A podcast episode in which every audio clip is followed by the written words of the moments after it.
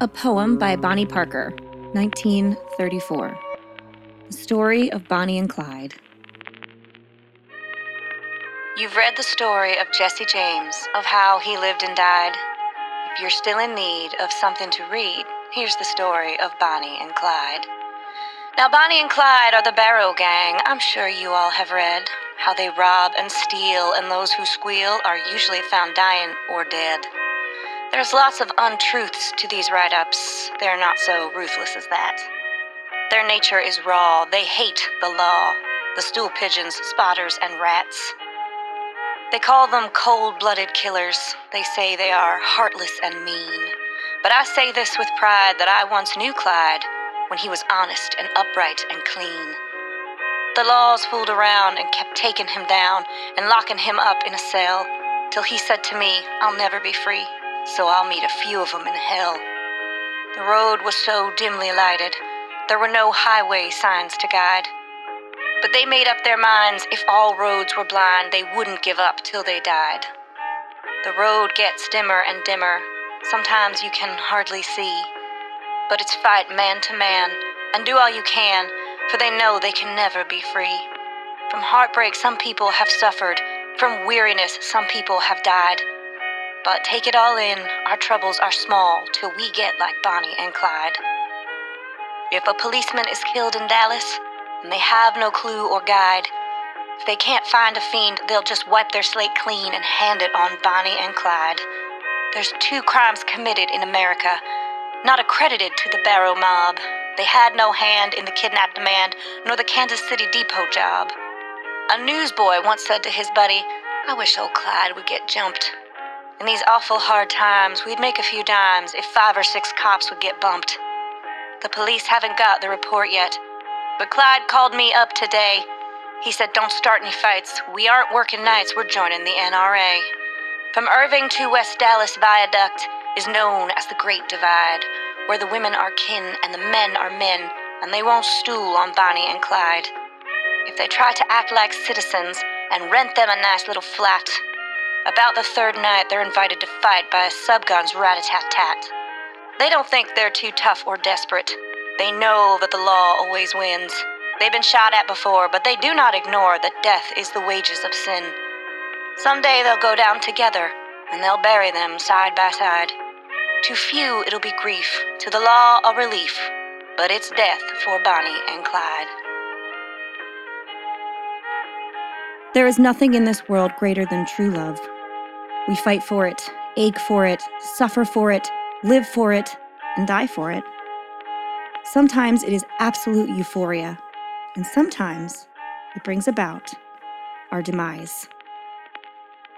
I'm Holly, I'm Leslie. and We would be dead.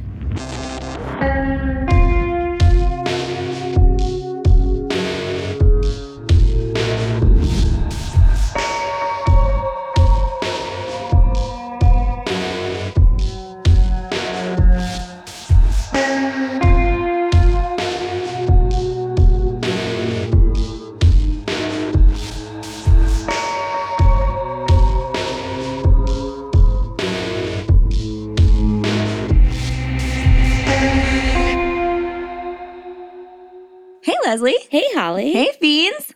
We're taking another request this week. Woo. I know, and we're doing it for a very good reason. Tell us. Yes, in honor of Leslie and John's upcoming wedding. Ooh. This episode is about the ultimate story of love and crime, Mm, I love it. right? Not that you're crime, but it's about love too. I know. Your ride or die. It's that's have that in there. We're talking about the apex of glamorous public enemy culture, the ride or dies to end all ride or dies, Mhm. Bonnie and Clyde. Now I know we're all excited for a little old timey tomfoolery today. Yep. I have my vintage 1930s voice all ready for the occasion. Ooh. Barbara Daly Baekeland's coming back. and while I really love some vintage fashion, I myself would prefer to never look as though I'm an antique. Oh. You know what I mean? Mm-hmm. mm-hmm. And it's just me this week. Leslie is a bride. She is perfect and glowing, and there isn't a single line on her face. Oh, thank you. I am the sad old hag that needs your help. How can you drag me out of this aged gutter, you might be asking? That's simple. With the healing glow of validation. If you have just a couple seconds to spare, then please head on over to Apple Podcasts and leave us a five-star rating and or a friendly review. It really does help us more than we can describe. And if you won't do it for me this week, do it as a wedding gift to Leslie. Oh, You can even add the hashtag we would be wed so she knows it's a special tribute for her big day. I'm gonna cry. So give give Leslie a little wedding gift, leave us a review, leave her wedding hashtag. She will be so happy. And if you want more We Would Be Dead in your life, then you can head on over to Patreon, where for just a little monthly donation, you'll get access to extra monthly minisodes, our patrons only monthly podcast 30-minute horror movies, You get discounts in our merch store, a special gift from us, an on air toast dedicated just to you, and more. And if all of that is a little too much for you, we totally get it. You can simply share anything from our social media feed to your own. Tell your friends, tell your neighbors, tell your barista. They could need something good to listen to while they mix up life affirming beverages. Maybe it'll even earn you a free coffee. You don't know. Oh, I- You never know. yeah. And if you tell your friends, then they can become fiends and we can all hang out together. Yes. Yay! Oh, and don't forget about our live show at Tyndall Road Brewery in Bordentown on June 19th. Ticket sales are opening up very soon. There's just a little debate as to how many people we're going to be allowed to have in at that point in time. I think, I think Jersey will be back to full capacity at that point in Yeah. time, Mhm. which is twice the amount of tickets we could have sold when they weren't. Right. So we're just going to give it a minute to settle in and make sure that that's what's happening. Right. But put it in your calendar. Save Yes. the date. Ticket sales are opening up as soon as we get like confirmation on that. So yeah, going to remind you. Lastly, because we're going to be just a little bit busy this next week, but didn't want to leave you guys in the lurch, we will be releasing next week a previously patrons only episode where we spoke with our friendly neighborhood mental health care professional Andrew Jarima about some updates in the Slenderman stabbing case, specifically regarding the incarceration of Anissa Weier. Also, we talk about the fate of childhood offenders and how the system deals with them or doesn't. There's a lot of debate as to how to deal with children who have committed violent crimes. And while it's not something we ever really want to think about, it is an incredibly important topic and it's not really black and white at all.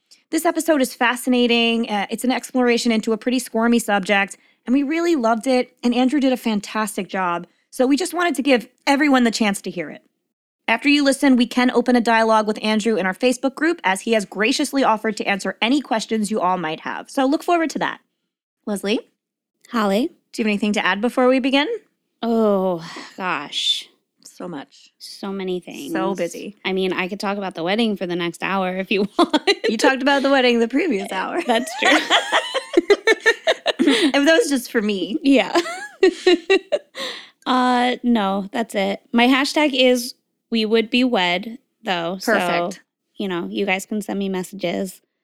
Yes. And I will make sure to post pictures so you can see a little bit of Leslie's wedding day. I'm sure she'll have beautiful mm. professional ones too, but I will, but day of. I was gonna say you're gonna like my candidates better. all right. If that's all we have, then on with the show.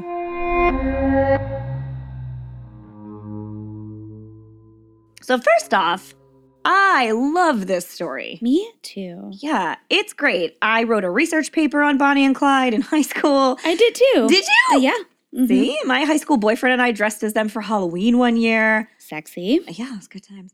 I read just about everything out there on this case, including all the FBI papers.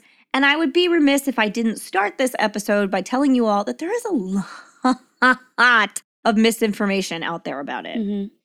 Bonnie Clyde and the Barrow Gang were young and beautiful, to be sure, but they were not filthy rich by any means and didn't even execute many high profile robberies. In fact, a vast majority of their robberies were carried out in gas stations and mom and pop convenience stores. So, this image that they're like nonstop, high profile, Dillinger esque bank robbers is incorrect. Right. they were even known to rob gumball machines of their change in Oh. more desperate moments. All right. I know, and that's in like a bunch of sources.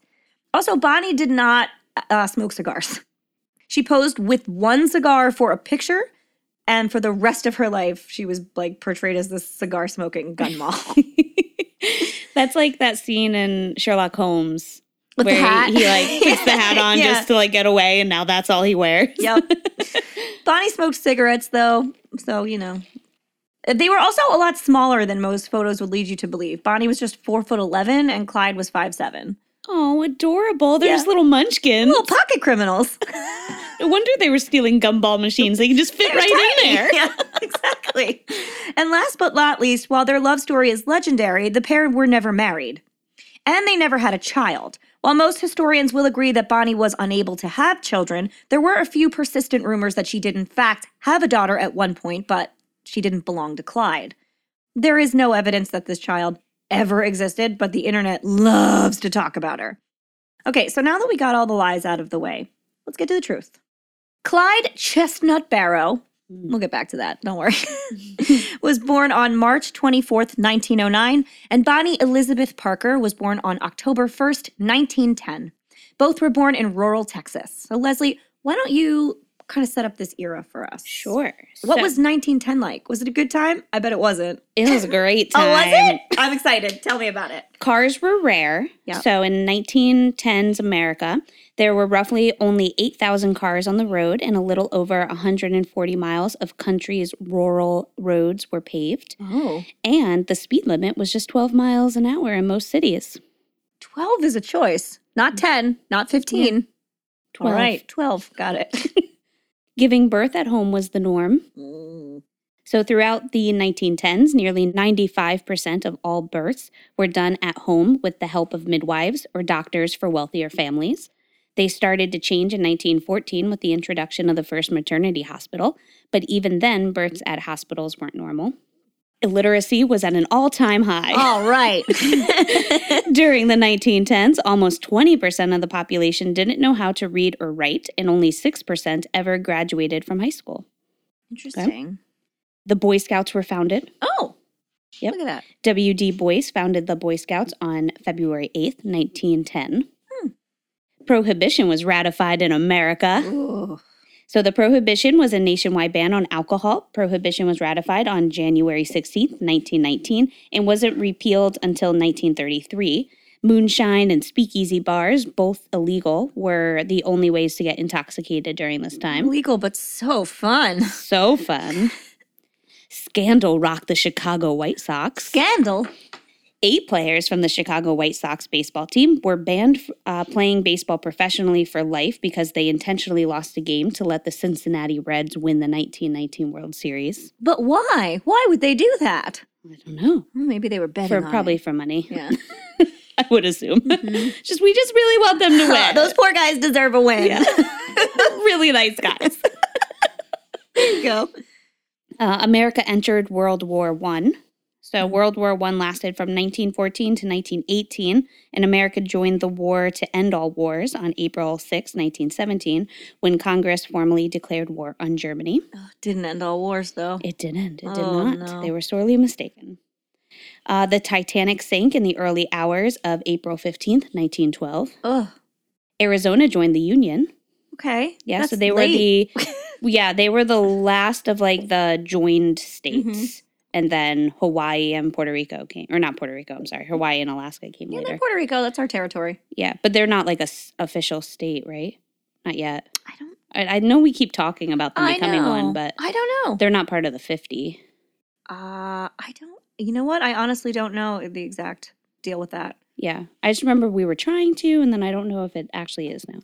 Or Puerto Rico. I'm not in school anymore, so Neither I don't I. know these things Yeah. now. My children should tell me. the Great January Comet of 1910 Ooh. So this was worth noting because there was not one but two comets that appeared within the same year. One was Halley's comet and the other was the unexpected daylight comet. Halley's Daylight comet. Yeah.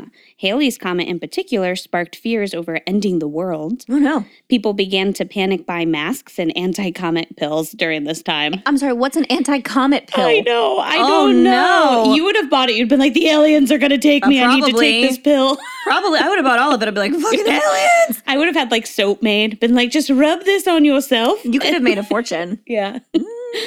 The Oreo cookie hit the markets in 1912, Ooh, right? we love an Oreo. Yep. Uh, and Manhattan was even more crowded than it is today. Isn't that nuts? So in 19 That is super crazy. in 1910, the census reported 2,331,542 people on the island of Manhattan. And today, the sentence just for Manhattan is at 1,631,990. Wow. Isn't that crazy? That is really crazy. So that, All of the United States lived in Manhattan. all of them. Every single person except Bonnie and Clyde. They were Yeah, in Texas. They were in rural Texas. so the political status of Puerto Rico is that it is an unincorporated territory of the United States, and mm-hmm. as such, it is a sovereign. It is neither a sovereign nation, nation nor a United States state. right. So it's just like a territory. Yeah. Okay. So it's still the same as it has been. Yeah, I had to. I had, had Yeah. to confirm that. I was like, I don't think that it is. I but- don't either, but like, what if we were wrong? Oh my I would feel really bad. Violet would be like, um, excuse me. My mother was so wrong about Puerto Rico.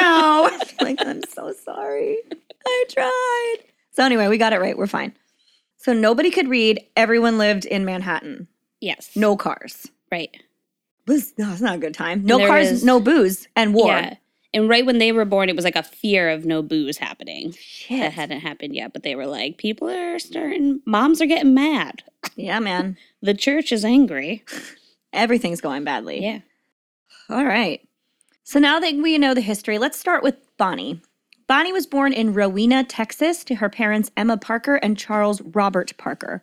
Bonnie was the second of three children. She had an older brother named Hubert, Nice. yeah, and a younger sister named Billie, which I love that name for I a girl. know. Isn't that cute? I just love boy names for girls. Yeah, I think they're cute.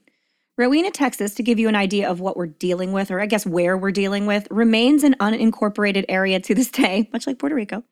And this means it is outside of any municipality. Rowena currently has a population that hovers between five to 700, depending on who you ask. There's like no firm census statistics on it because, again, like it's just very Mhm. off the grid. So there are a lot of things out there that say there's over 700 and then there's people that comment on all of these things. They're like no it's more like five you're wrong. So great. Again it's hard to gather specifics on anywhere that remote and you can imagine how that might translate to 1910 Right. if we can't do it now like what were they doing back then? Sadly charles parker bonnie's dad a bricklayer by trade died when bonnie was just a year old leaving her mother to support and care for the whole family. And so she packed up her children and moved back in with her parents in Cement City, Texas. Sounds bleak. but this is a small industrial suburb of Dallas that cropped up to support area cement workers, hence the name. ah. Yeah. Still bleak. um, there, Emma would work as a seamstress and care for her children as best as she could. Bonnie was ever the middle, middle child and was known to love the spotlight. She was said to always be looking for some attention. Her mother also said that she, quote, fought her way through school, often getting into physical altercations with much bigger boys and winning. Ooh, get it, girl. I know. Put her in the UFC. Yes. she was bright and talented. She loved art and poetry. They said that whenever there was like a little performance, she was always the star of it. She just was like really outgoing and fun. She was like a tiny little spitfire and she wasn't afraid of anything. I like her. I know, so do I. I'm sorry. I know, we're not supposed to, but I, I like her a lot.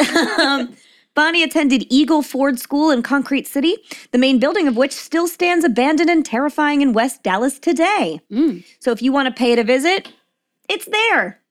And it still has the the doors that say like boys on one side and girls on the other. Okay. It's cool. I'll post a picture of it in the photo suite. So patron trip. Yeah, I mean, that would be the worst patron trip because it's in like this gross, like depressed neighborhood and it's a condemned building that someone bought to use as like a retail space and couldn't because they couldn't get any money. Oh no. Yeah, it's not it's not in a great spot, but it is a very cool building. So Okay. we'll just be satisfied with pictures of it. All right. This one. We'll go on trips to all the other ones. you don't- you don't want to be here. In Bonnie's sophomore year of high school, she met and fell in love with a boy named Roy Thornton. Plot twist. My my. I know. On September 25th, 1926, just a few days shy of her 16th birthday, Bonnie and Roy decided to drop out of high school and get married. Makes sense. Now, a 10th grade education, as you told us, was probably nothing to sneeze at at this time and place. Mhm. So, while it seems kind of uncommon and reckless to us to walk out on high school in your sophomore year, it wasn't crazy uncommon back then in rural Texas. Maybe in a more urban area, maybe if you're one of the 8 million people living in Manhattan, Yeah. but not in Rowena. So, Bonnie and Roy were married, and to commemorate the occasion, Bonnie had two interlocking hearts with the words Bonnie and Roy tattooed on the inside of her right thigh. oh. Yeah. This was a pretty like tough move for a lady in the Oh, mid For 20s. sure. Roy, however, did not turn out to be the ideal husband. He was frequently in trouble with the law and would disappear for weeks at a time with no word. Hmm. I don't like that at all. This would leave Bonnie lonely and depressed. She would try to compensate for this by going to the movies with her girlfriends as often as possible, but soon the marriage dissolved. In January of 1929, Bonnie left her marriage, but the pair were never officially divorced. Okay. Technically, they were still married the whole time. Bonnie was left alone, claiming that she, quote, often got drunk trying to forget, drowning my sorrows in bottled hell. Oh, she's such a teen. She is. I read her diary from this time, like pages of her diary.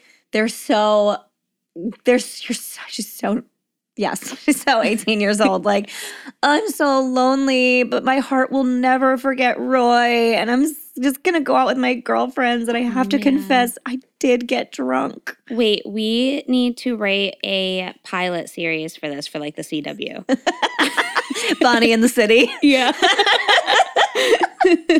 just Bonnie Parker between men, just living her life with her girlfriends. hmm Okay. It can be called like just Bonnie. There you go. Perfect. Well, Bonnie actually wore her wedding ring from Roy until the day she died, which seems to some people like she held on to Roy, but to be honest, I don't think that was it. This was a diamond ring. Mm. And if I had to guess, I would say that she just liked it and maybe transferred its properties to her relationship with Clyde once she was with him. Because there's absolutely no question in anyone's mind that she loved Clyde more than life itself. Right. So I don't think that that was a like, I'll never forget you, really. I think it was like, this is my diamond ring. Yeah. So- just to just to read that how I think it should be read. Roy, for his part, did go on to get arrested for burglary more than once and was eventually killed during an attempt at a prison break on October 3rd of 1937 while serving a five-year sentence for burglary at Huntsville State Prison. Now, this is, of course, after Bonnie and Clyde eventual, eventually go on to die. And Roy was quoted as saying, after they died, they like asked him, like, well, what do you think? You know, Bonnie's your wife? Right. And he was like, I'm glad they went out that way because it's terrible to be caught. Hmm. I know, which I thought was kind of poetic. Yeah. Okay. Yeah. Just a lot of understanding people in I- life. yeah. Fortunately or unfortunately, when you look at it the way everything played out, Bonnie wouldn't be alone for long. Just a short year later, on January 5th, 1930, Bonnie was out of work and staying with a friend of hers. So, again, Bonnie in the city. uh, this friend had broken her arm, and so Bonnie was living with her to kind of like help her while she healed. But Clyde Barrow was also friends with this woman and decided one day to drop by her house and see how she was doing with, with her broken arm. Oh. He walked in the front door and saw Bonnie making hot chocolate in the kitchen. The two met eyes and instantly fell in love. See, this is a CW show It making. By this time, Clyde was already a wanted criminal, but Bonnie didn't care. She loved him, and from the moment they met, they were inseparable. I love it. Just a kid from the wrong track I or know. wrong side of the track. There is no tracks, they're all on the other side. so let's get caught up on Clyde now before we move on. Clyde Chestnut Barrow. Yes, Chestnut. He later changed his middle name to Champion Ooh. in the boldest move since saying danger is your middle name. Okay. Anyway, Clyde was born on March 24th, 1909, to parents Henry Basil Barrow and Cumie Talitha Walker. Yes, Cumie. Girl. Clyde was the fifth of seven children for Henry and Cumie. The Barrows were poor farmers who were living in Ellis County, Texas, until resources began to run out for the people living off the grid out there. And in the early 1920s, the Barrows, along with many other families in the area, like enough for the history to call this a migration, Hmm. decided that they had to pack up their wagon and move to Dallas if they wanted to survive. Okay. And so they did. But this wasn't an easy move for the Barrows as they didn't really have any money. The impression I got is that where they lived out in like the sticks was was a pretty self-sufficient life. I don't know how much money they made or needed. They had to spend their first few months in Dallas living in the dirt underneath their wagon Hmm. until they could scrape together enough money to buy a tent. Wow. So that's the level of poverty we're talking about It's here. very like Oregon Trail. Oh, exactly. Yeah. Because of the extreme poverty the family was living in, Clyde was introduced to a life of crime extremely early on in his life. His first arrest came at 17 years old when police brought him in for failing to return a rental car, which is like the weirdest. You rented a car? That's so weird. yeah. Shortly after that, he was arrested again for stealing turkeys with his older bu- brother, Buck. From 1927 to 1929, Clyde tried his hand at a few honest jobs, but they never really stuck, probably because he was still stealing cars, robbing stores, and cracking safes, which I know that's a crime, but it's like the sexiest crime. That yeah. I If like you're like, that. I can crack safes. Ooh. That's fine. Crack them all. I'll be home waiting for you. and Clyde was a good looking dude. I'm just saying, I understand. anyway, this brings us up to the time when Clyde met and fell in love with Bonnie Parker.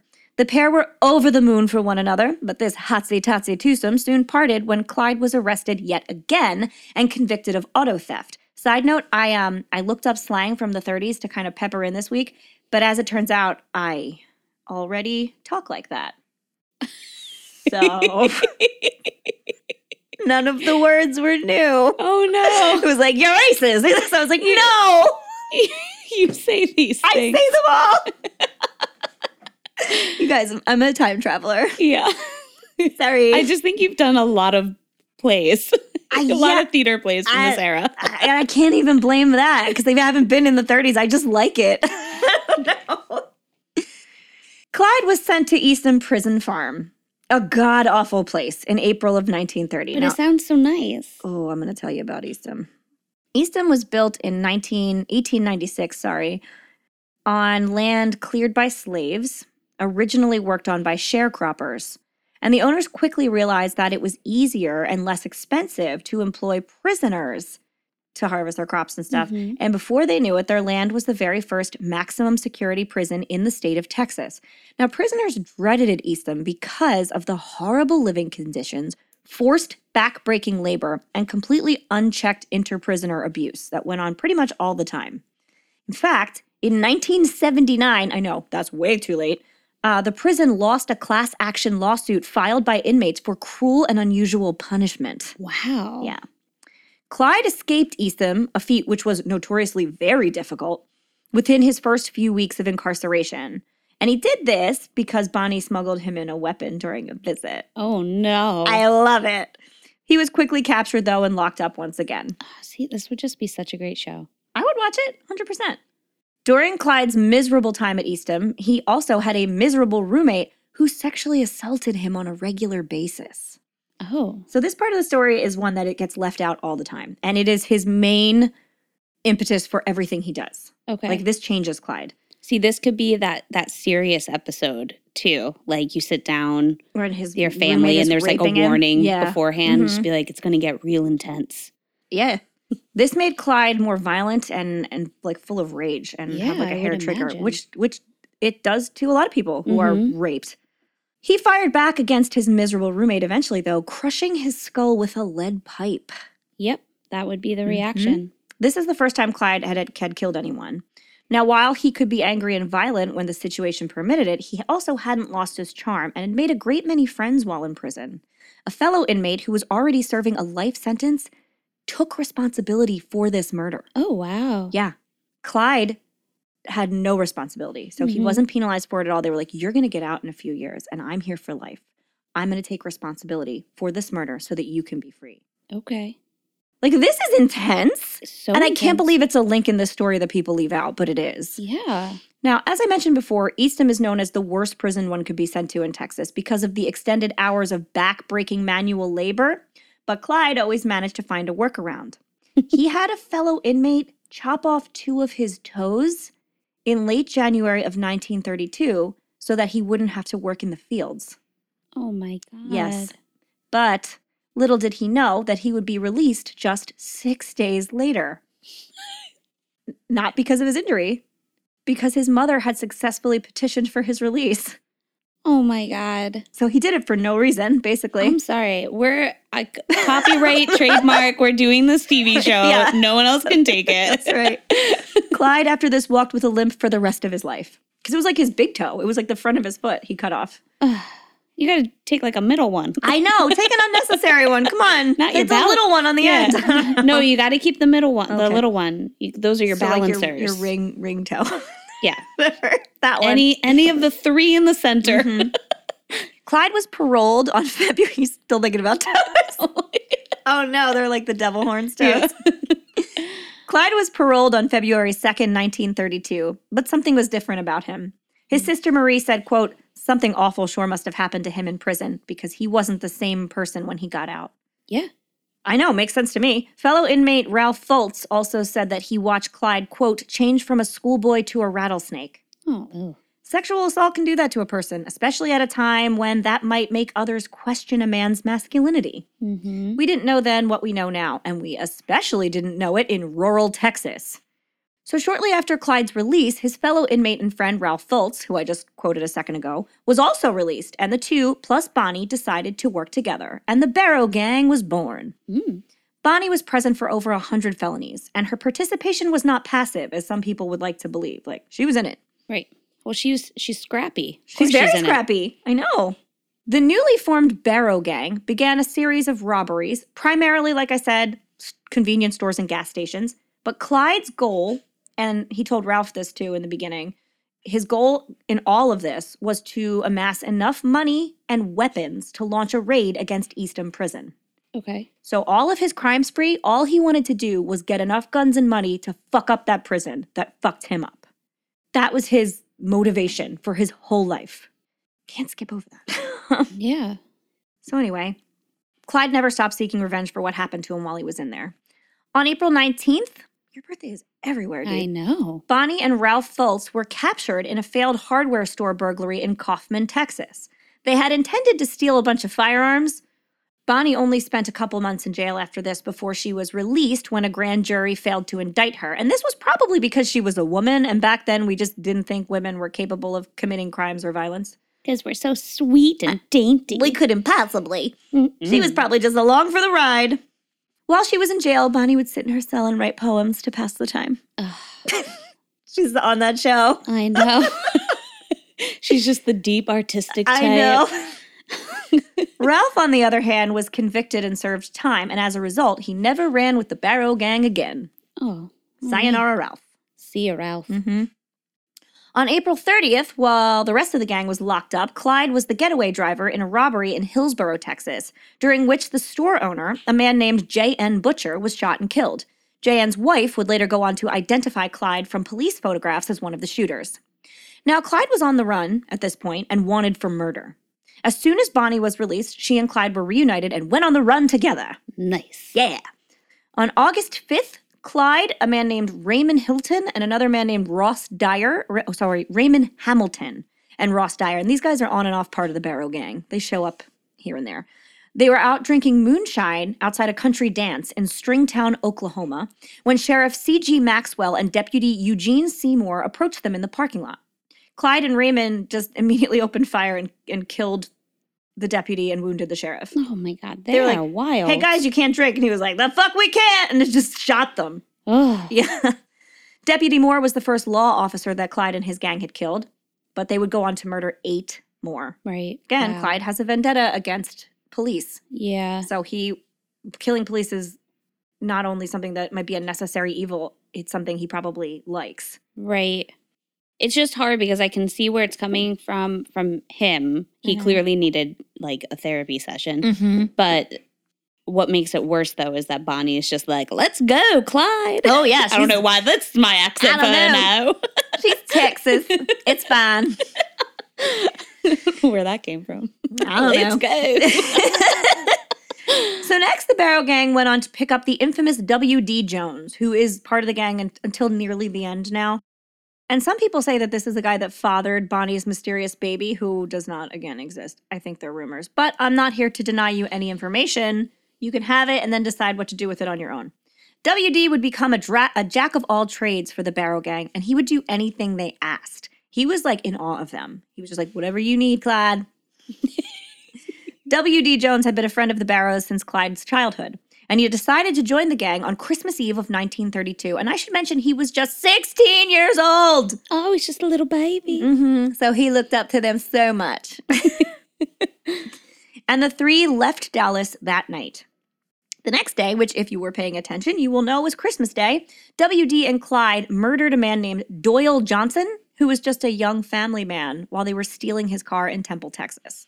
Now, again, you didn't need to kill that guy. No. You just fucking killed this guy. Okay. Yeah. Clyde Mm. also killed Tarrant County Deputy Malcolm Davis on January 6, 1933, again, a lawman, when he, Bonnie, and WD wandered into a police trap set for another criminal. The gang had now murdered five people since April, and so they were really on a roll. And because of all the murders, they were also constantly on the move. They could never stay in one place for more than a night or two unless they risked being caught. So, on March 22nd, 1933, Clyde's brother Buck, whose real name was Marvin Ivan, so we will forgive the nickname, hmm. Huh. it's a lot, it's a mouthful. Buck was granted a full pardon and release from prison, where he had been serving time for stealing those turkeys I mentioned a while back. Is, has he been in jail this whole time for turkeys? Yes. it turns out Buck took the rap for the whole thing to save Clyde. Wow. People do this for Clyde all the time. He must have been extremely charming. But Clyde ended up in jail anyway, like right after that. So I don't know what that did. Uh, so Buck and his wife Blanche, after Buck got out of prison, decided to move. I know. Blanche is part of it too. um, and they're- Buck and Blanche have their own story that I can't even tell because it would take up too much time. It's fine. We'll just put it in the TV show. There you go. There's a whole like two episode arc that's just Buck and Blanche. Yeah, well, because you have different characters, Yeah. so you know. Yeah, you got to like go off on them for a little while. Yeah. They have a great story, so it's fine. so they move in with Bonnie and Clyde and W.D. Jones in a temporary hideout at 3347 Half Oak Ridge Drive in Joplin, Missouri. Now, according to family sources, at first, Buck and Blanche had only gone out there to visit Bonnie and Clyde. And while they were there, what they wanted to do was convince them to turn themselves in. But all of that went spectacularly wrong, and Buck and Blanche just ended up joining the gang. Perfect. They were like, mm, we're going to do this too, never mind. See, this oh, this is gonna be a hit. I can't wait. So once they have Buck and Blanche there too, they became this like loud party house. Okay. Yeah, where they ran loud, boozy card games late into the night. And this is like a quiet suburb. It's Mhm. normally a very quiet neighborhood. Blanche recalled that they, quote, bought a case of beer a day. So they weren't exactly laying low. And this was when it was all still illegal, Yeah. right? Yeah. hmm The men would come and go loudly at all hours of the night. And as you can imagine, they were not a hit with their neighbors. So one day, Clyde accidentally fired off a Browning automatic rifle while cleaning it. That, you know, it happens. I guess. Luckily, no one was injured, but one of their neighbors had finally had enough and reported the shot to the Joplin police. Ugh, just uh, so uncool. God, neighbor, just live with all of our nonsense all the time. Yeah. The police did not take this report lightly and assembled a five man force in two cars on April 13th to confront what they thought were bootleggers living in Mhm. this apartment. Now, for those who are not familiar, bootleggers is a term for people that transported alcohol for resale during Prohibition. Right. So they thought basically they were like, oh, these are just people who are illegally holding alcohol. And there was there was a ton of them at this time. Oh, That's yeah. where you'll probably get into the public enemy stuff, but most of those Mm. people are just uh are were bootleggers. Yeah, they were like rum runners and bootleggers, and that's that's what a lot of people did. Um, it was lucrative. Yeah. you make a ton of money. Mhm. And we're on the t- like the tail end of prohibition at this point, so Right. probably like more than ever. Yeah. that's not what they found though. the police, of course, uncovered their hideout, and the Barrow brothers and W.D. Jones, as they are wont to do, just immediately opened fire on them, killing Detective Harry L. McGinnis and fatally wounding Constable J.W. Harriman. Bonnie then opened fire with a Browning automatic rifle, which is where the image of Bonnie always holding a machine gun comes from. On a Browning automatic rifle is not a machine gun, just it's an automatic rifle, but Okay. people always always show Bonnie holding a machine gun. Yeah, yeah. Again, not correct. As the others fled, they forced Highway Patrol Sergeant G.B. Kahler to duck behind a large oak tree. What happened then was 30 caliber bullets from the automatic rifle hit the tree and sprayed wood splinters into his face. Ooh, And in doing that, it gave Bonnie the chance to jump into the getaway car. nice. This is all very exciting. This is Um, wild. then, as they drive away, Blanche is walking her little dog down the street, and they just like lean out the car, grab her, pull her into the car with the dog, and then burn rubber out of town. what? oh my god, season finale. yeah, tires screeching, Blanche and the dog. Okay. Dog's name was Snowball, just in case you wanted to know. It was. Yeah. I worked at a place. So just a little Yes, offshoot please. here. I worked at a motel in Cape May Mhm. for a hot second, and they it was a dog friendly hotel, Mm-hmm. and I apparently was told by the owner that um, I was like the front desk girl. So I had to make my voice sound older because I sounded like such a child on the phone. But then, so I had to work on sounding older on the telephone, but then also I had to be more pleasant with the guests. And I'm not an unpleasant You're so person. pleasant. What is that? But she wanted me to like really involve myself with like their lives and their pets. So one of the phone calls while she was standing behind me was me being like, Well, we can't wait to see you and Mr. Smith Oh, little no. snowball. Like they're stupid little dog. Oh my god. Be like, we'll have a little treat for Snowball waiting for her. And I was like, what? the- I need to, and I think I I, quit go. like the end of the day. I was like, I'm done. That's the end of that job. Yeah. Oh no, little snowball. little snowball. So every time I hear that, I think of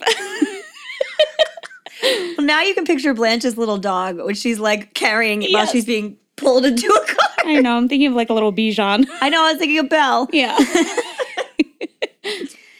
So the group escaped the police at Joplin, but they had to leave nearly all of their earthly possessions behind, which included Buck's parole papers, a ton of hmm. weapons, Bonnie's book of poetry, and a camera ah. with several rolls of undeveloped film.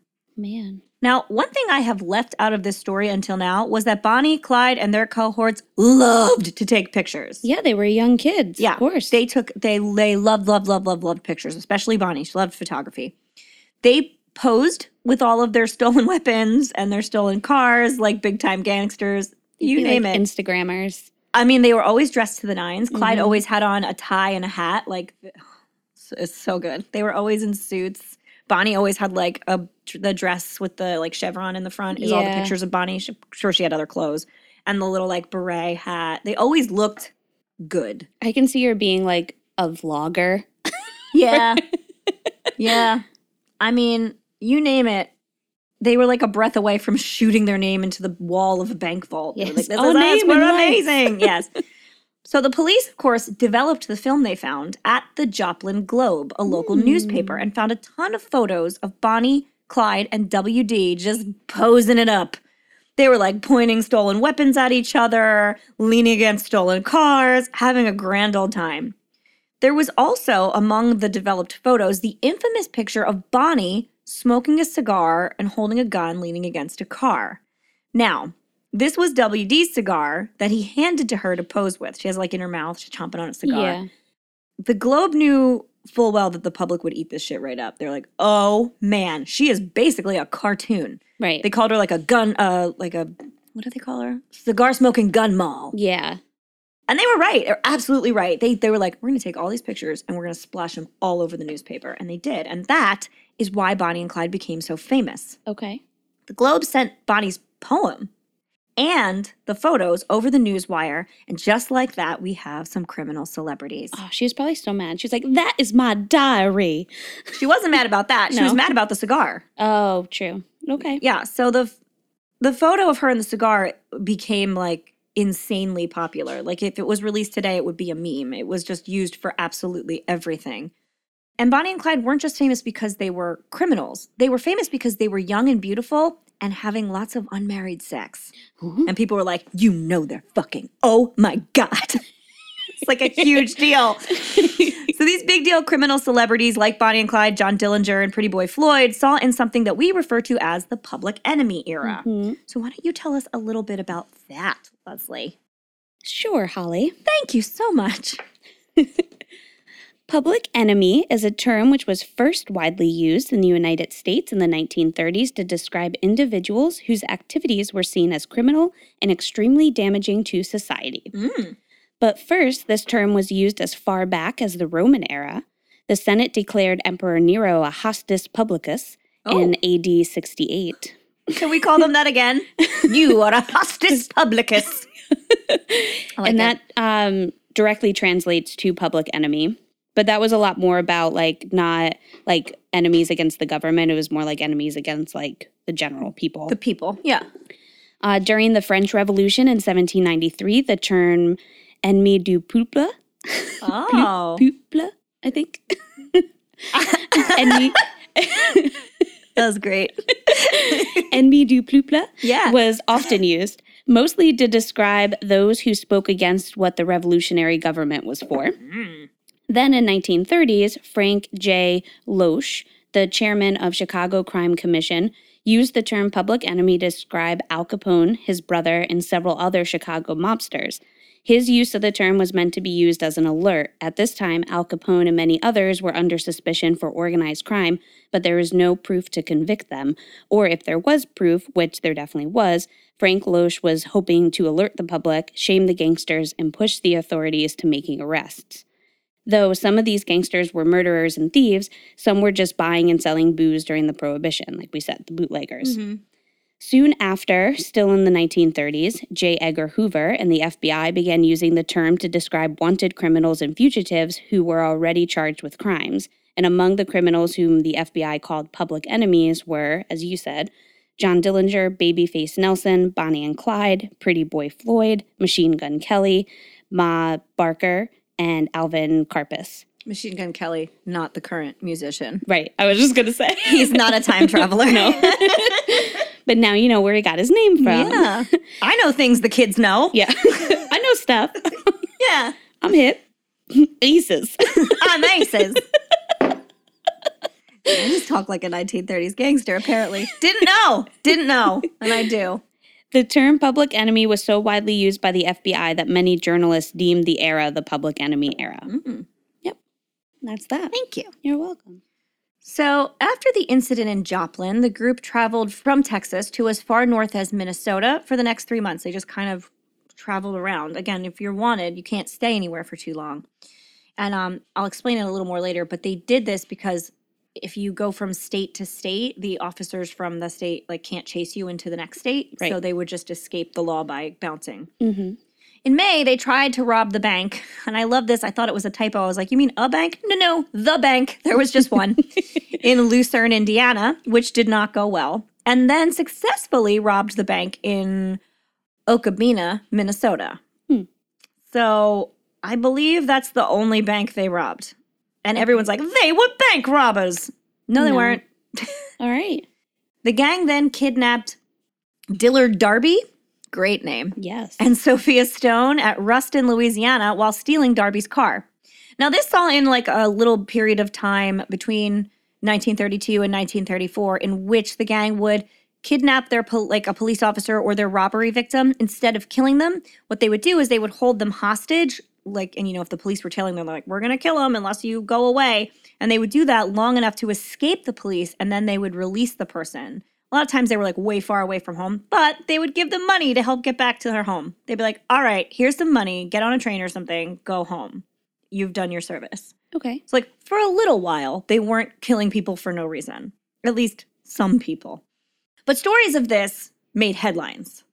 And that painted them briefly as like Robin Hood types. People were like, oh, they they don't hurt anybody. They're like heroes.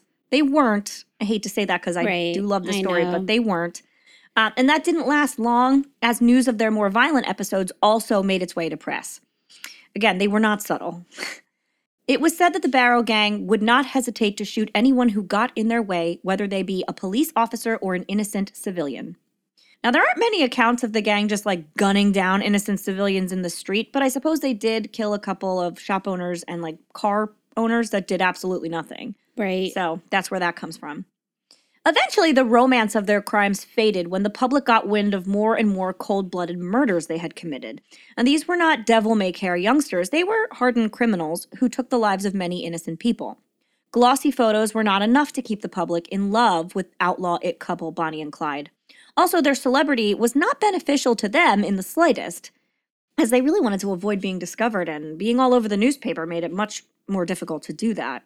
yeah. They could no longer eat in restaurants or stay in motels. The Barrow Gang had taken to the countryside where they would camp in the woods, cooking over a fire and bathing in a stream. Well, that sounds lovely. It's rustic.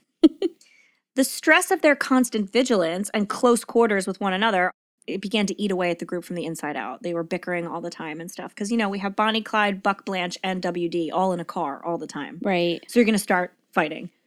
And they did.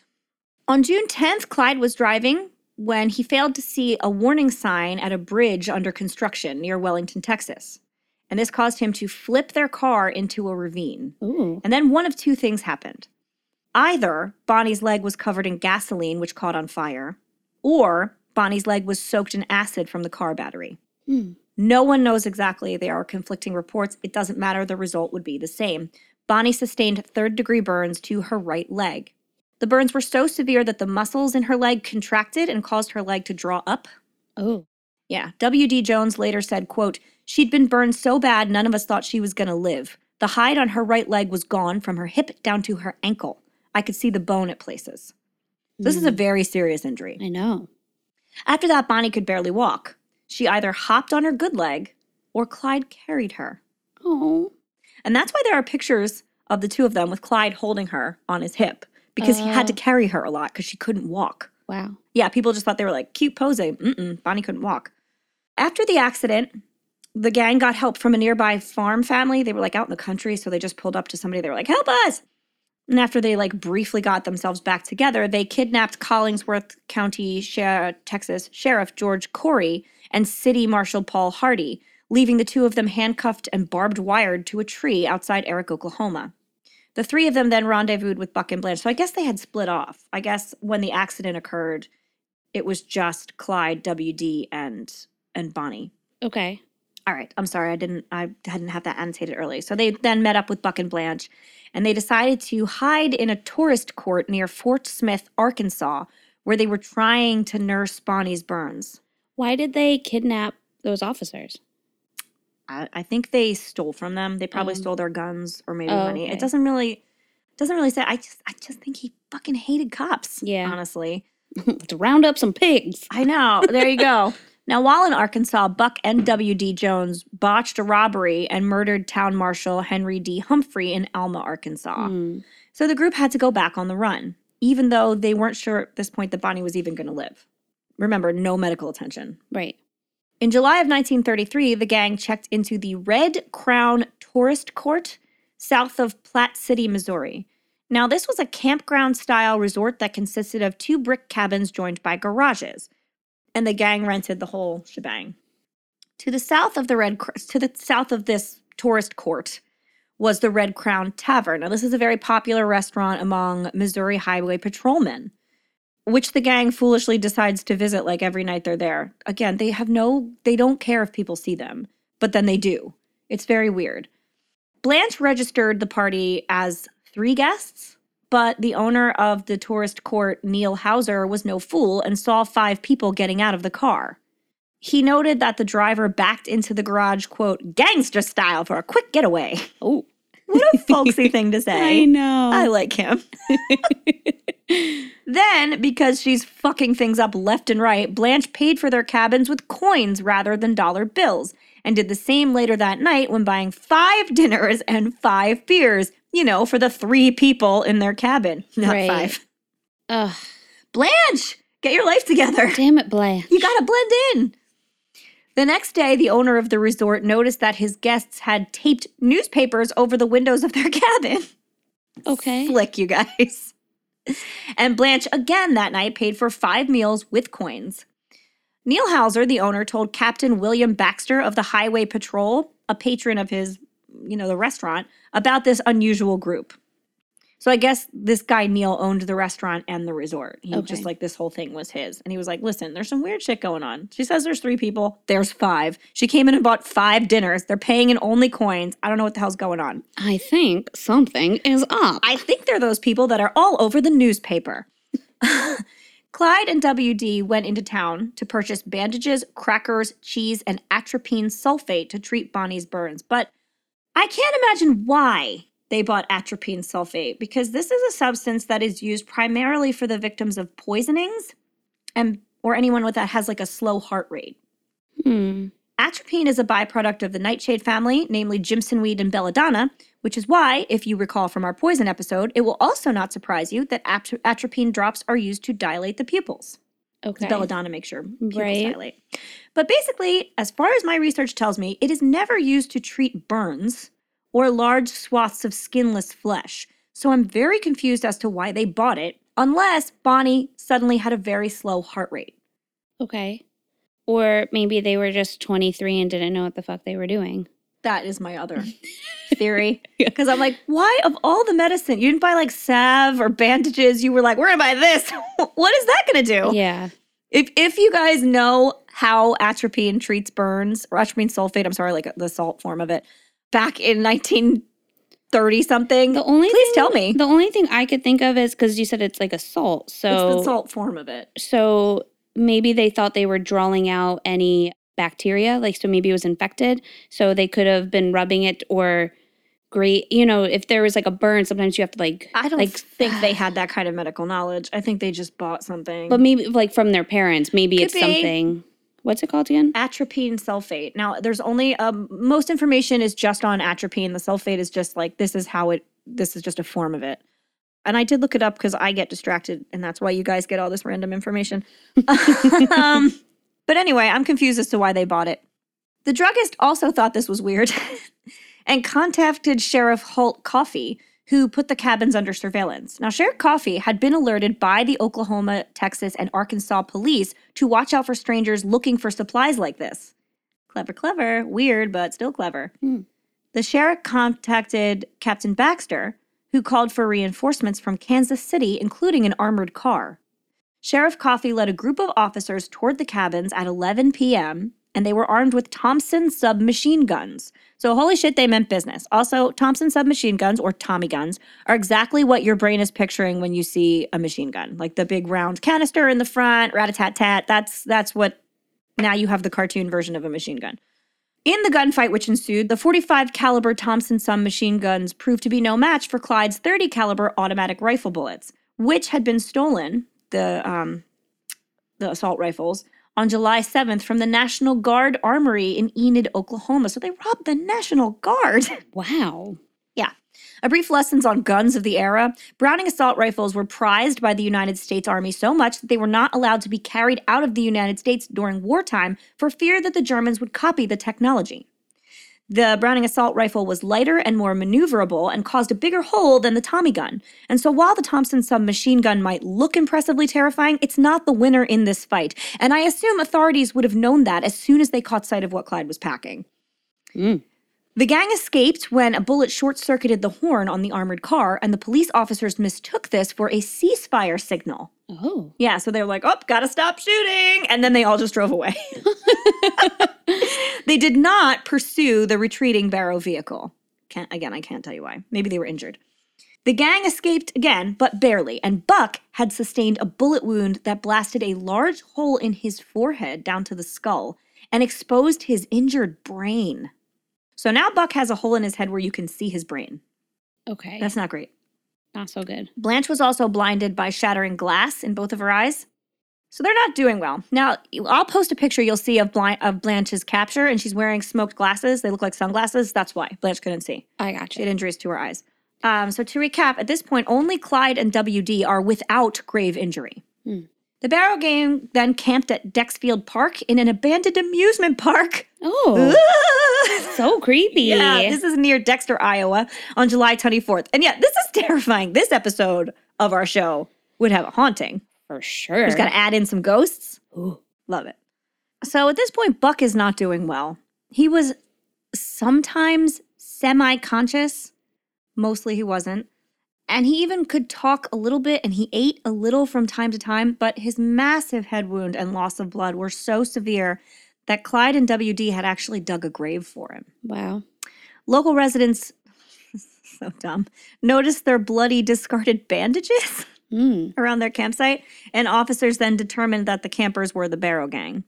Local police officers and approximately 100 spectators surrounded them, and the Barrows soon became under fire. At a haunted amusement park? Oh, I'm going to add haunted. Yeah. it was abandoned. So, a shootout at an abandoned amusement park? Ugh. wow. This is great. Bonnie, Clyde, and WD escaped on foot, which wouldn't have been easy because Bonnie can only use one leg. Uh huh.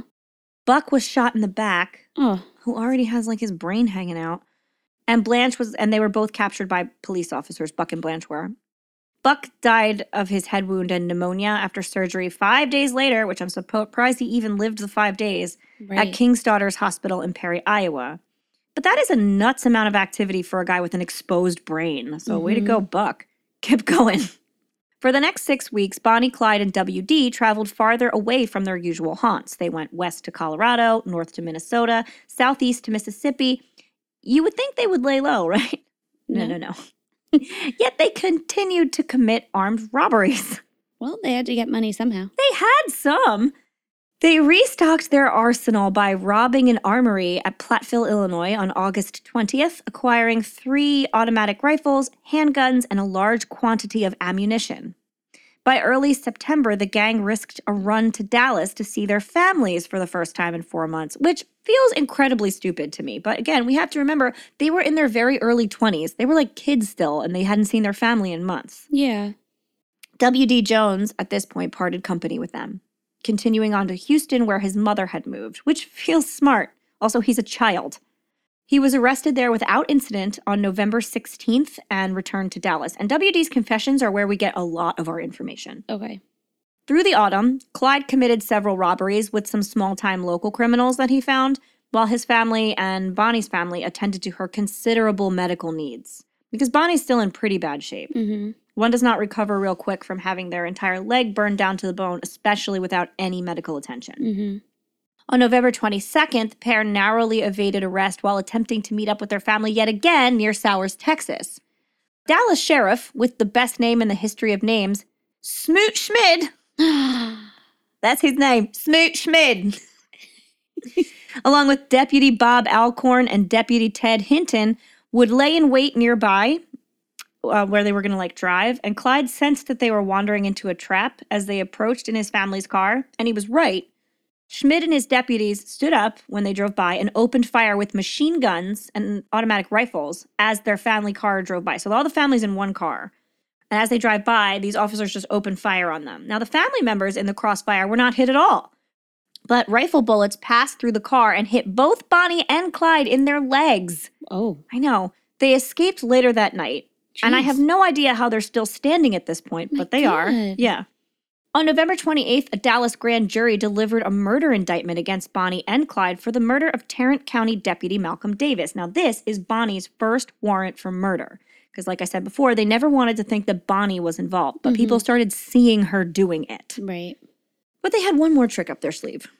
On January 16th, 1934, Clyde orchestrated the escape of five inmates in the Eastham breakout. So he got back to fucking Eastham prison. All right. Clyde had always wanted nothing more than enough resources to operate this raid on Eastham. And by God, he would achieve it before he died. This raid generated a ton of negative publicity for the Texas Department of Corrections, too, which in the end was Clyde's ultimate goal. Mm-hmm. He hated them for what happened to him in his youth, and they needed to pay. Also, during the raid, Barrow Gang member Joe Palmer shot Major Joe Crowson, and Crowson died a few days later in the hospital. This attack attracted the full power of the Texas and federal government to the manhunt for Bonnie and Clyde, and it was clearly nearing the end for them at this point. As Major Crowson lay dying in a hospital, prison chief Lee Simmons reportedly promised him that all the people involved in the Eastham breakout would be hunted down and killed. Mm. Not just captured, killed. And all of them eventually were, except for one man who preserved his life by setting up Bonnie and Clyde's eventual ambush. The Texas Department of Corrections contacted former Texas Ranger Captain Frank Hamer and persuaded him to hunt down the Barrow Gang. Now, Frank Hamer was notoriously tough, and he was came out of retirement to do this. He was the only man they could find to sign on that was willing to shoot a woman. Real Came out of retirement for to shoot a woman. Real feather in your cap. I At first, I was like, "All right, this guy. All right. Yeah. Oh, oh, oh, all right." Because there are a lot of reports that say like Frank Hamer was their choice from the beginning. They went right to him. But then if you really look at it, they mm-hmm. asked a couple other people and they were like, We're not gonna fucking shoot a girl. Yeah. He was like, I will. I will. Yeah. I ain't no pussy. yes. So starting on February 10th, Frank Hamer followed Bonnie and Clyde's every move. Now he's tailing them like a private detective. He was living out of his car and he would stay like just a town behind them and like plot everything they did. Real crazy detective work for the time. And he documented absolutely everything. Clyde and his fucking snitch friend then killed Highway Patrolman H.D. Murphy and Edward Bryant Wheeler on April 1st, 1934. Eyewitness accounts said that Bonnie and Clyde fi- fired the fatal shots, and this story got widespread press coverage. And the outcry that resulted from these murders was enough to set the authorities into action. And Highway Patrol boss LG Phares offered a $1,000 reward for, quote, the dead bodies of the grapevine slayers. Not their capture, just the bodies. Hmm. Texas Governor, another great name, Ma Ferguson, Yes. added another reward of $500 for each of the two killers. So now we're at $2,000 reward, which at the time is a ton of money. Great Depression. People need that Mhm. money.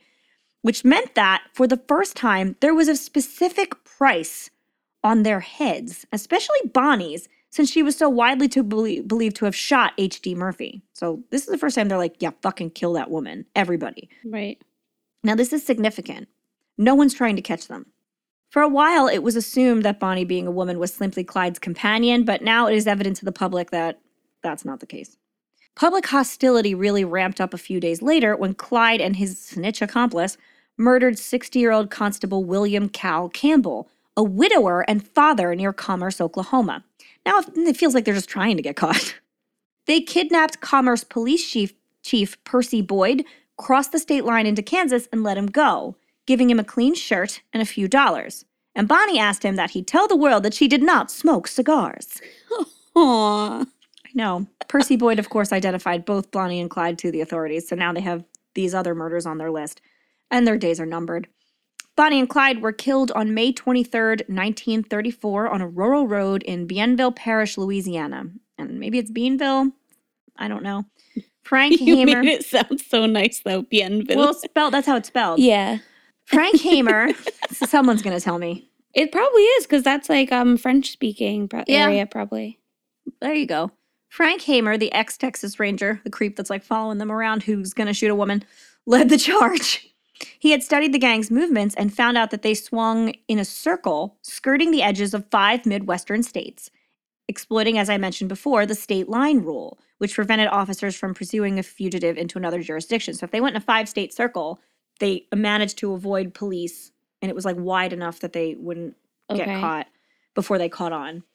Because, like, you know, there's not like phones and stuff. Right. Clyde was foolishly consistent in his movements, though. So Frank Hamer was able to predict exactly where he would go. He always went to the same places. you have like the pin board. I'm sure he did. Yeah, that's exactly what this is. it creates a circle. I know. Look at my red yarn. the gang schedule centered around family visits. Again, dumb. And they were due to Well. see their snitch friend's family in Louisiana. Snitchy Snitch lived in Louisiana. So, in case they were separated, Clyde has designated the Snitch guy's parents' residence as a rendezvous point. And Snitchy Snitch became separated from the rest of the gang, shock surprise, what? in Shreveport. So, if he, you know, he was like, okay, I know that they're now going to come meet me at my parents' house. So, he told the police, like, this is where they're going. What a douche. Yeah. Frank Hamer's posse was composed of six men Texas officers, uh, Frank Hamer, Officer Hinton, Officer Alcorn, who we talked about before, a man named B.M. Manley Gault. Manley. And Louisiana officers Henderson Jordan and Prentiss Morel Oakley. God, I love their names. what? Why aren't people named this anymore? We don't try hard enough. I guess Is the only, that's all I got. On May 21st, the four posse members from Texas were in Shreveport when they learned that Bonnie and Clyde were planning a visit to Bienville Parish that evening. The full posse set up an ambush along the Louisiana State Highway 154 south of Gibbsland towards Sailes. Officer Hinton recounted to their group that they were in place by 9 p.m. and waited through the entire next day. Like they're in bushes with tons of guns, waiting for this car to come by so they can shower it in bullets. And they're there for like 24 hours, just like, Wow. are you here yet? You're, they're gonna come. We're gonna shoot them. It's gonna be great. So at approximately 9:15, over a day later, on May 23rd, the posse were still in the bushes and almost ready to give up when they hear the Ford V8 Clyde was driving approaching at top speed. In their final report, they say they had persuaded Ivy Methvin, that's the snitchy snitch friend, to position his truck along the shoulder of the road that morning. They hoped Clyde would stop to talk to him, putting his vehicle close to the posse's position in the bushes, and he did. When Clyde coasted into the trap that they had set, the lawmen all opened fire while the vehicle was still moving.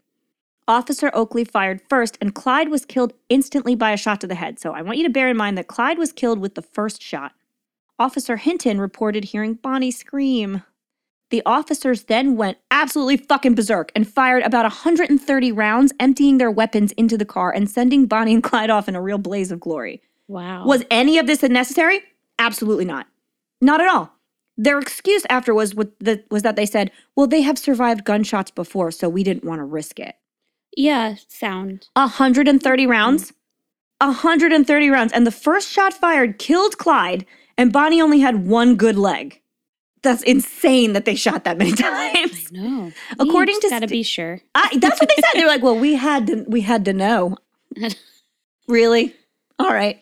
According to statements made by officers Hinton and Alcorn, quote, each of us six shooters had a shotgun and an automatic rifle and pistols. We opened fire with the automatic rifles. They were emptied before the car even before the car got even with us. So before the car was approaching. Yeah. Then we used shotguns. There was smoke coming from the car and it looked like it was on fire. After shooting the shotguns, then we emptied the pistols at the car, which had passed us and ran into a ditch about 50 yards on down the road. It almost turned over, but we kept shooting at the car, even after it stopped. We weren't taking any chances. They switched guns twice. They shot all the bullets in their machine gun, Right. switched to another gun, shot all the bullets in that gun, switched to another gun, shot all the bullets in that gun. Meanwhile, the car is on fire in a ditch. Actual film footage taken by one of the deputies immediately after the ambush show 112 bullet holes in the vehicle, of which around a quarter struck Bonnie and Clyde. The official coroner's report by parish coroner Dr. J.L. Wade listed 17 entrance wounds on Clyde's body and 26 on body, Bonnie's, including several headshots on each of them. Oh, they must have been a mess. Oh, they were. Undertaker C.F. Boots Bailey had difficulty embalming the bodies because they were so full of bullet holes. They were literally too leaky to hold embalming fluid. Yeah, I can imagine. A crowd soon gathered at the scene, like immediately after the shooting, which, like, that's probably the loudest thing that's ever happened in the history of the world. How could that Right. not attract a crowd? Officers Gault and Alcorn were left to guard the bodies, but they lost control of the crowd almost immediately. And everyone wanted a piece of Bonnie and Clyde as a souvenir. Ew, why are people so weird? People are disgusting. One woman cut off a piece of Bonnie's bloody hair Ugh, and pieces from her dress. Yeah, which she subsequently sold as souvenirs. Ew. Yep.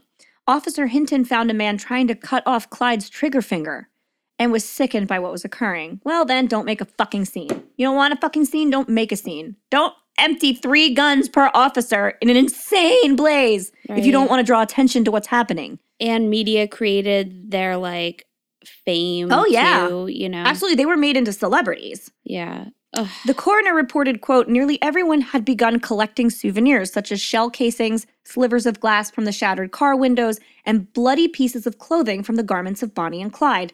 One eager man had opened his pocket knife and was reaching into the car to cut off Clyde's left ear.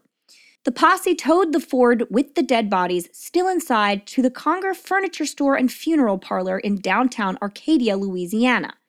No, like, medical examiner, no ambulance, no hearse. They just dragged the whole fucking car with their bodies in it down to the coroner. so, this is so sad. And the whole thing is like just trailing blood and bullets. Preliminary embalming was done by Coroner Bailey in a, in a small preparation room in the back of the furniture store. And this was common practice for furniture stores of the day because usually they shared their space with undertakers. I don't know why that was a thing, but they did. Isn't that nuts? It was always Yeah. like furniture store and undertaker. We work together. What? I don't understand. Maybe because you sell coffins and they are also requiring a showroom? I have no idea. Oh, yeah, I guess maybe. But that but also the, the back room of a furniture store, there was a bunch of dead fucking bodies. I don't understand. I know, it's so weird. there was like already like a waiting room too. Yeah. oh god. I don't know. I think that's weird. But anyway, Henry Barrow came in and identified his son's body and then sat weeping in a rocking chair in the furniture Ugh. section. So sad. So his dad just like walked into the showroom, sat in a rocking chair, and cried. Hate that. That's why it's in a furniture store. I guess there's a bed over there if you need to have a lie down. Bonnie and Clyde wanted to be buried together, but the Parker family wouldn't allow it. more than 20,000 people attended Bonnie Parker's funeral. And the largest floral arrangement was sent to the service by a group of Dallas City newsboys, which I knew you would love. Newsboys. They're newsies. Because the sudden end of Bonnie and Clyde sold 500,000 newspapers in Dallas alone, Oh. which in the oh. Great Depression, their newsies Yeah. probably saved their families' lives. See, this is going to be an amazing show. Tying the newsies in, we got it. Oh, this is great. Bonnie was buried in the Fish Trap Cemetery, although she was moved in 1945 to the new Crown Cemetery in Dallas. Now, Clyde's private funeral was held at sunset on May 25th.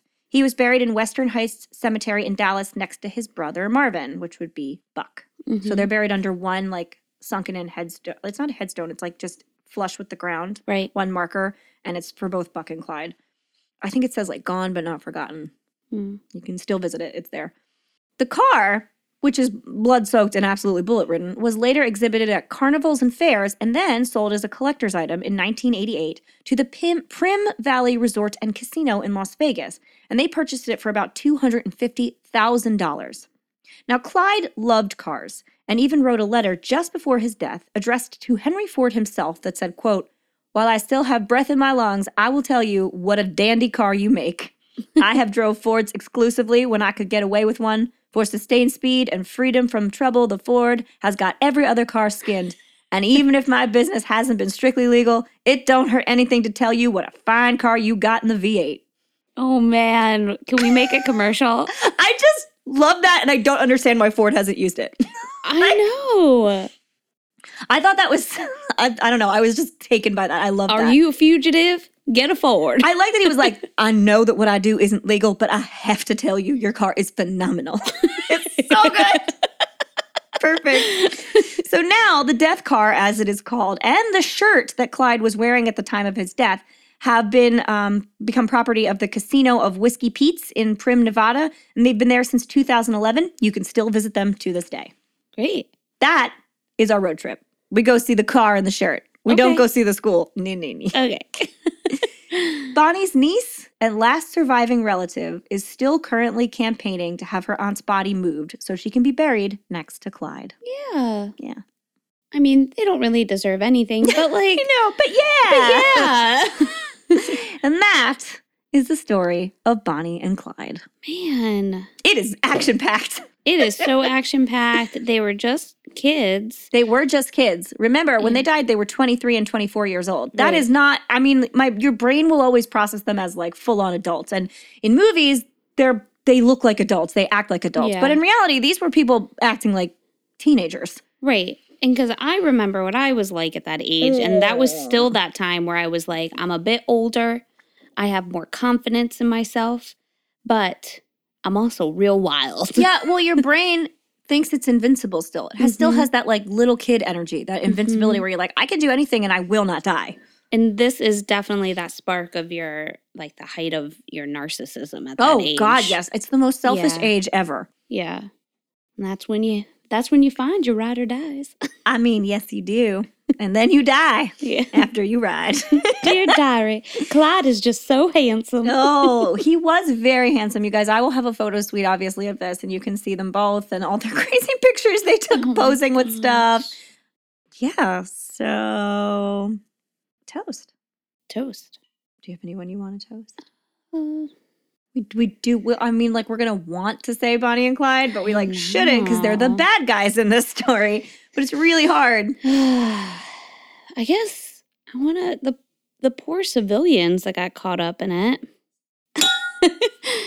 the officers that probably sh- that really had no that they shouldn't have died. The ones that he was just angry at the Yeah, cops he just shot for no reason. Mhm. The not the cellmate, but the friend of his that took That the took fall. the rap. Yeah, That's a complicated one because if he hadn't, none of this would have happened.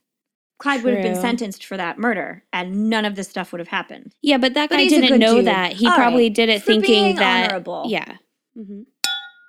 And if we chose love, danger, and glamour over safety and the law, We would be dead.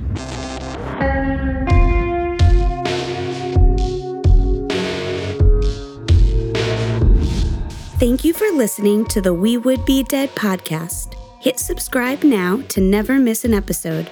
Rate and review our show on iTunes. Follow us on Facebook, Instagram, and Twitter at Would Be Dead Pod. And join our Facebook group to discuss the podcast and more.